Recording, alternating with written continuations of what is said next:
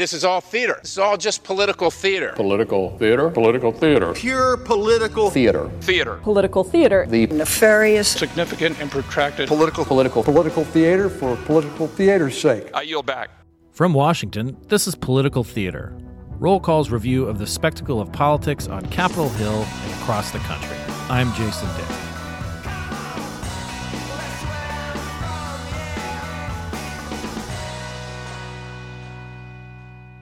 Dror Moreh's documentary, The Corridors of Power, is a chronicle of the American response to genocide in modern times. It combines difficult footage of atrocities and violence with Moreh's one on one interviews with powerful U.S. officials, from such iconic figures as Colin Powell and Madeleine Albright to contemporary ones who are still serving at the highest levels of government, like Antony Blinken and Jake Sullivan. Dror Moreh, welcome to Political Theater. Happy to be here. Uh, let's talk uh, r- real quickly uh, about the timeline for your documentary. As I said, you know, you have this wide selection of interviews that you've conducted with figures, some some of whom uh, have have died uh, recently. So you obviously started this project a while ago, but you know, George Shultz, Madeleine Albright, Colin Powell, uh, you know, those those are figures from you know the 70s and 80s American politics. when did when did you start working on this project? Well, the actually the actual start on the project started somewhere in the beginning of 2014, so eight years ago. The first interview was conducted with the former Secretary of State, late Madeleine Albright, November 2014.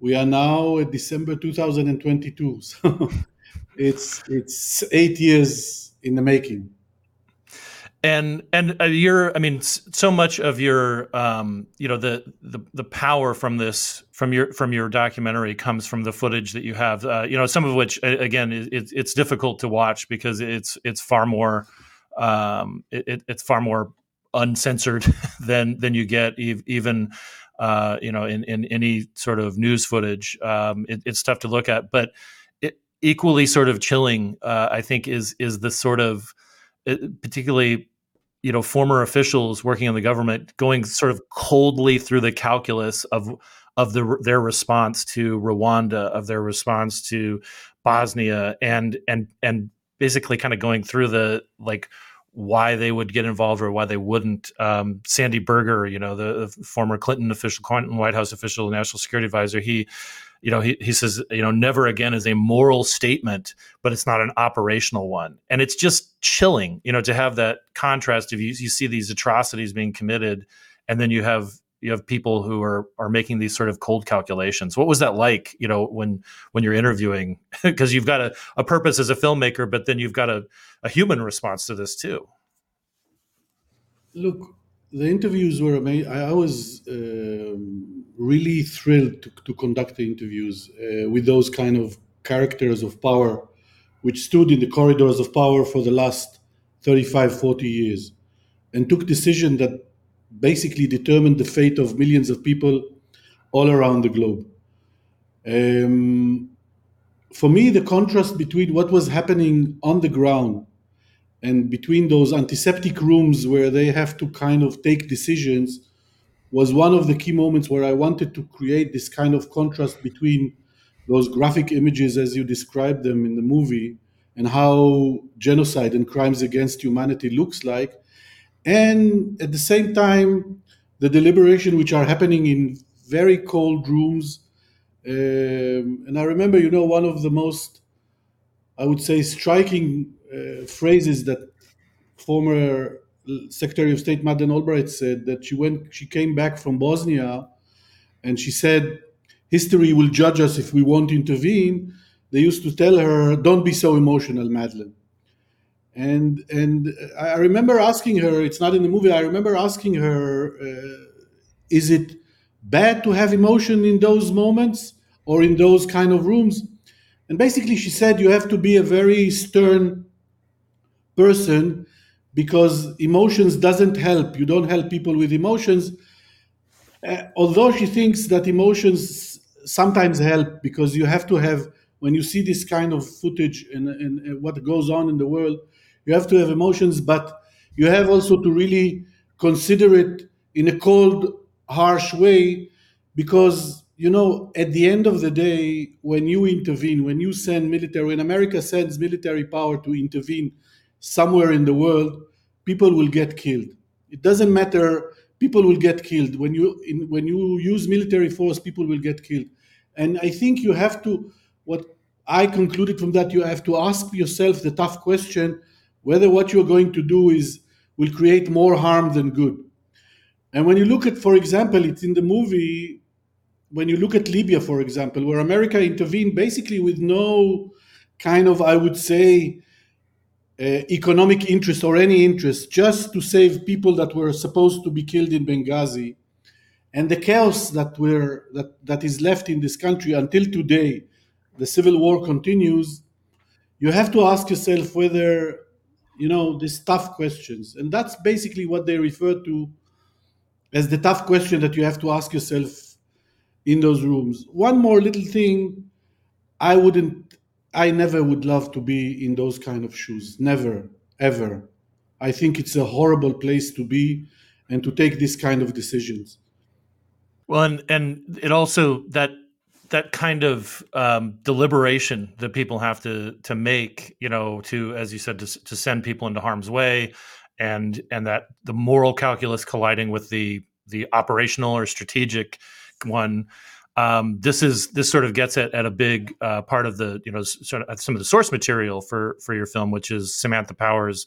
Uh, sort of epic book, uh, um, a problem from hell, and and the ti- her title works on a couple of levels because the problem from hell is obviously the the the problem of of human beings killing other human beings in a in you know targeting them on the basis of race or ethnicity, um, but also the the problem never goes away in in this calculus that that people in power in these corridors of power the title of your film they they have to take into account multitude a multitude of views in order to make that decision. And, and you're right it's not an enviable position to to be the one who sort of coldly says well we would need this many tanks or this many planes or this many troops and this many people would die probably. And that's you know a, a, family that gets affected on on you know that they have to explain that to. And it, it's it's tough. One of the things that i was really struck me um, in in some of the interviews too was you know uh, you, you uh, ben rhodes is, is among the people uh, who who you interview. As a former you know deputy national security advisor for president obama and um, one of his you know key speechwriters. And you know in, in washington and in political circles ben has a reputation for being a very starchy, difficult uh, individual to deal with sometimes, of, of fierce, uh, sort of protector of, of uh, his, his, boss at the time, the president.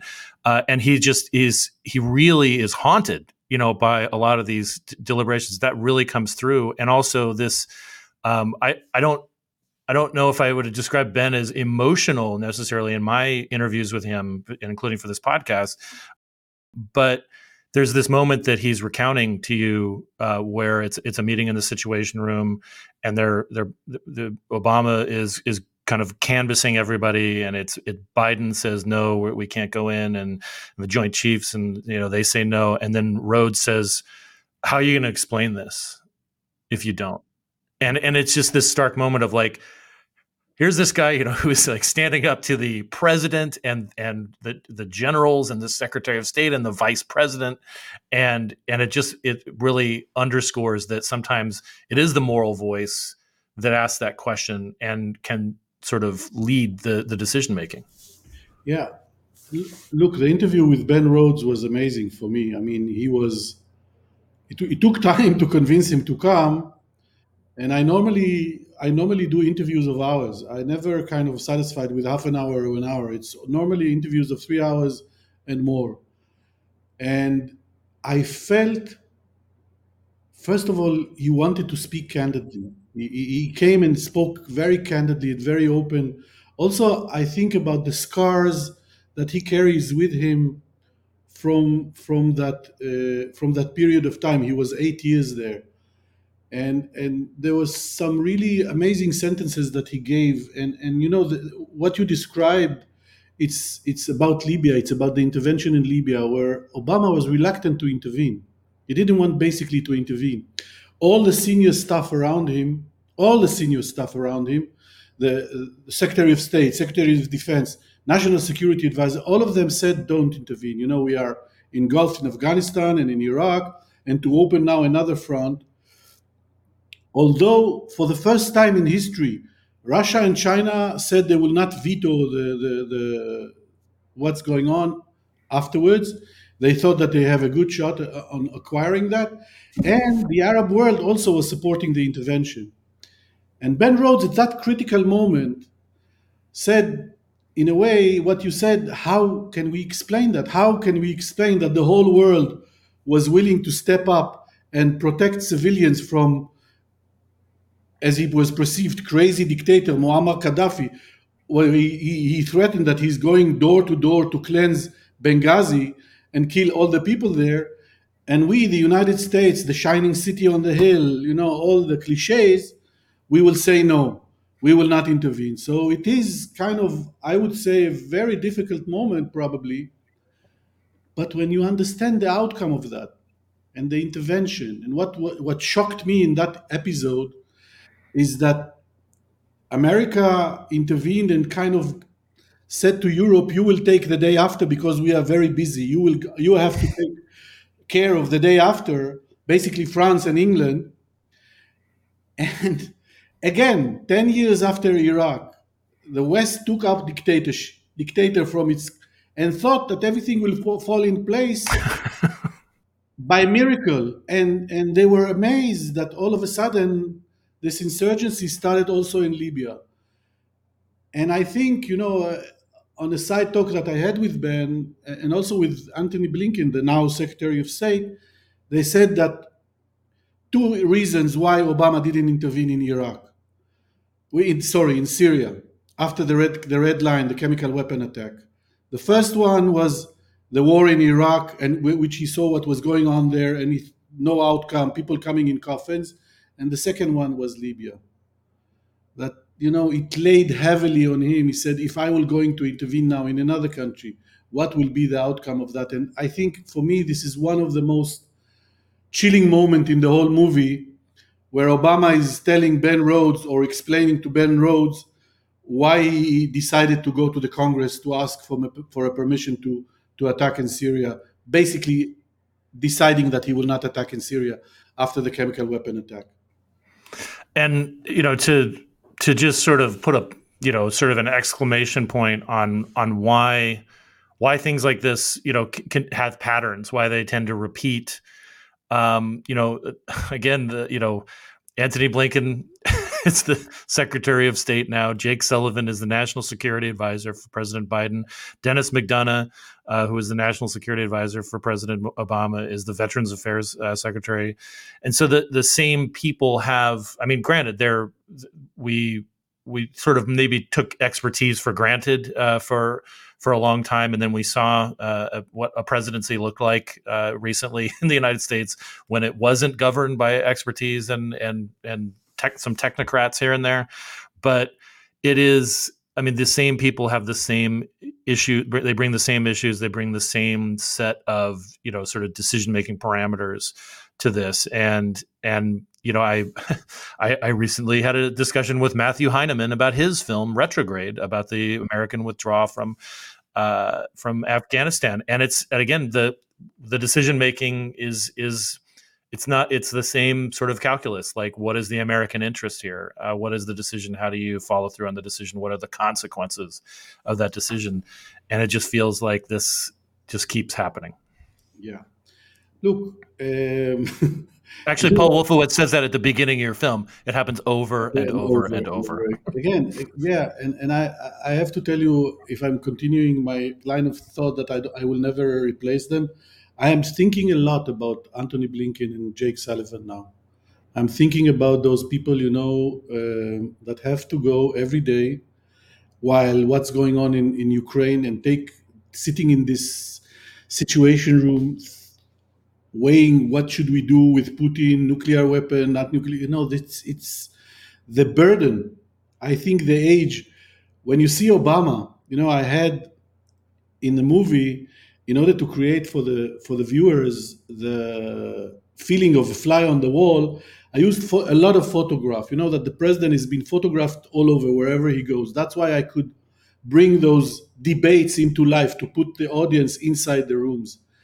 And the change in Obama's visibility from when he started a young man as a president and then you know very hopeful and very cheerful and when he ended when you see the amount of white hair on his head how much this weight or this way is on on the shoulder of, of i it's really unbearable to think about it.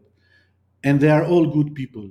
You know i you know i criticize in the movie um, decisions or basically they criticize the decision themselves if you can see that you know the, all the people the people that are speaking in the chapters are only people from the administration. There is no there was a lot of criticism from other administration about the, the bush to clinton the clinton to bush the bush to obama but only the people in the room with the president at the time are speaking at each one of the incident. And you know jake sullivan said to me that the period of syria laid heavily on their soul on their conscience. So it the scars are there all the time and the decisions are horrible. But i have to remember we have to remember all of us that they are good people each one of them they are good people. The perpetrators are the ones that are doing the, the, the horrible things on the ground. I i also i mean there there is a there's a few moments of of like real hope in in this movie too. I mean like i, I was very sort of you know uh taken aback and and and reminded of of how much power an individual can have in in some of these settings with the um, the, the, footage that you have of uh, when Elie Wiesel at the dedication of the Holocaust Muse- uh, Memorial Museum here in, in D.C. confronted the Clintons who were standing five feet behind him uh, about Bosnia uh, at, at, the time. Um, truly, you know, for for any um, uh, communications strategist, a, a, nightmare, right? You know, for for that. I mean, the, the, it was not in the run of show notes, if you will, uh, for for the for the speaking. But I mean, it it certainly had um, a. I mean, the, the there was a, a, lot that went into the decision to become more interventionist in in Bosnia, obviously. Um, but but that moment seemed to galvanize you know at least some public opinion and certainly it's a moment i don't think the clintons will ever forget uh, in in in the way that they you know weigh decisions. And there are there are these moments. I mean you have samantha power you know uh, you know speaking in in the the un knowing that she's not going to get the kind of backup that she probably needs to to to you know convince the Russians or convince the you know any the Chinese to to not veto things, but she still says it anyway, you know, and says, "Have you no shame?" You know, at, at the UN about what's going on in Syria, and so there are these moments, you know, these little green shoots. Um, it's this, it's a there's a lot of horror, you know, in in this in this topic and and in portrayed a bit, but there are those moments where things you you realize that it's not all that, that it it's not all going to be covered up. It's not always going to be unaddressed. Yeah, uh, look, I agree with you completely, and I think part of what I want people to take from the movie is the the task that we have as citizens of this world, as as people, as human beings that live in this world, that occupy this world, and you know, if you take Samantha Power, you know, her journey for me is amazing. I mean, she started she started as a young student in, in Berlin, seeing refugees from, from Bosnia coming, not knowing what to do. Then she came back to America. She studied the subject as, a, as an aide of senator. Then she understand what goes on, the ethnic cleansing in Bosnia. She goes back as a reporter. She start to write as a journalist from there.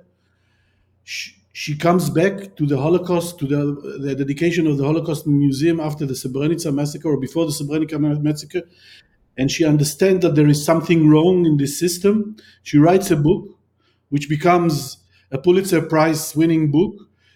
She gets the attention of Obama. She goes, Obama calls her, they meet, they speak. She becomes his aide, she becomes his personal friend. And then at the end, she ends up as the ambassador to the UN. I mean, her journey is, is amazing. She's now the head of USAID. But for me, what it shows it shows that each and every one of us count So whenever we see something wrong happening somewhere in the world, we shouldn't say why do why what Chamberlain said, as Madeleine Albright said, why should we care about those faraway countries with with people with unpronounceable name? It falls to us to fight and to to to ask for for people to answer and, and our representative to answer. You know, as we speak now, you and me, there are around 3 million people in Ukraine who are sitting in the dark with no heating because one person, one person decided that he is not happy of them joining the European Union or joining NATO, which doesn't threaten him, but he decided that arbitrarily.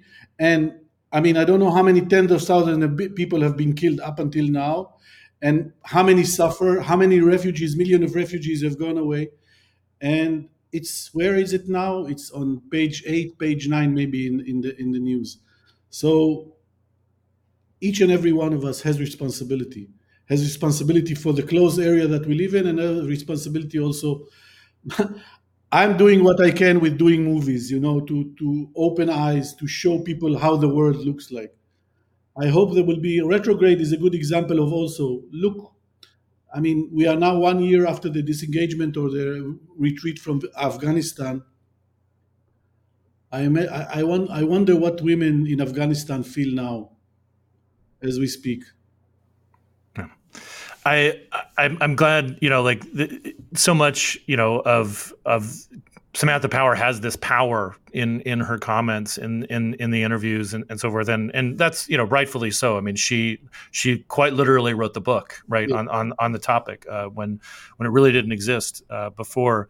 And there's something about what you said about like everyone has a responsibility um, to to address you know their their the things that they can address. Um, and I, I'm I'm recalling the moment in in the film where you know she was you know she was recounting why she didn't quit uh, why, why she didn't resign, you know, in a huff, you know, over uh, not getting the kind of backup uh, that she that she would have uh, wanted on on Syria from from Obama, and and she just has this moment, and it just reminded me of like, you know, uh, just this almost Sisyphean type um, dedication, uh, you know, to to addressing issues of, of, of addressing a moral question, which is, you know, she's like, I mean, was I going to quit and then go back to teaching and and writing and hoping somebody would read an op-ed, or am I going to actually stay in this situation where I can uh, make sure that refugees get to this safe area, and I can make sure that the president is aware that we need to increase the cap for you know admitting refugees. And I mean, like she she had this like I mean, it's it's perhaps not the way she would have wanted it to go, and sometimes it's not very sexy work, but it is this like no, I actually have an effect here, uh, and I can keep doing it even though it's frustrating. Yeah, look, you are so right. It's it's I and uh, I confronted her. It, it was the last interview that I conducted, and I confronted. I did a lot of a lot, many interviews. She was very generous with me with her time, and and I did a lot of interviews with her. And and um, in that interview, I confronted her. I asked her how how could you live with yourself? I mean, you are the author of Problem from Hell. How can you sit in an administration where this horrible atrocities are happening? And and when you sit there it's like you are saying you know by your presence you are saying there is nothing to do. And i agree with 100% with what she said 100% and i think if more good people will go into the corridors of power from the universities more conscience conscious people will go into the corridors of power it will make the world a better place and Samantha Power definitely, or the Samantha Powers, make the, if they are in the corridors of power, they make our world much better, a much better world to live in. They make it much safer for our children. They make it less less, atro- less atrocities happen when they are on the watch. And the, the presidents that look at the end of the day, nobody, you know, you feel that there is a lot of people in the room and a lot of voices, but at the end of the day, one person gets the decision one person, that's the president. Now, there is an amazing moment in the movie, in the seminal movie of my friend Errol Morris, The Fog of War, where he says there, where Robert McNamara asks the question Is it right that in the hand of one person would be the power to annihilate the world? And that kind of question is chilling because it is what it is. And at the end of the day, you are sitting there, the Secretary of State, the Secretary of Defense, the National Security Advisor, all of them are in an advisory position. The one person that takes the decision is the president. And in each country, you have this one person who takes the decision. Sometimes he does that without having to discuss uh, public, uh, whatever the public thinks, like in Russia or in China. And sometimes it's the elections and, and, and it interests and things like that, like in America. And we need much better and good people around the president. So good people, good students of diplomacy, of international, go to work for governments. I mean, that's the only way we can influence. And by, by pushing our representative to act more, to be more engaged in trying to make a better world. Well, Dror, I think that that's a really good spot to to end on. Your film is out in theaters right now, uh, and I'm guessing it'll be streaming fairly soon. Sometimes it's not an easy film to watch, but it is an important one, and uh, I wish you all the luck with it. Thank you very much. It was a pleasure to be with you.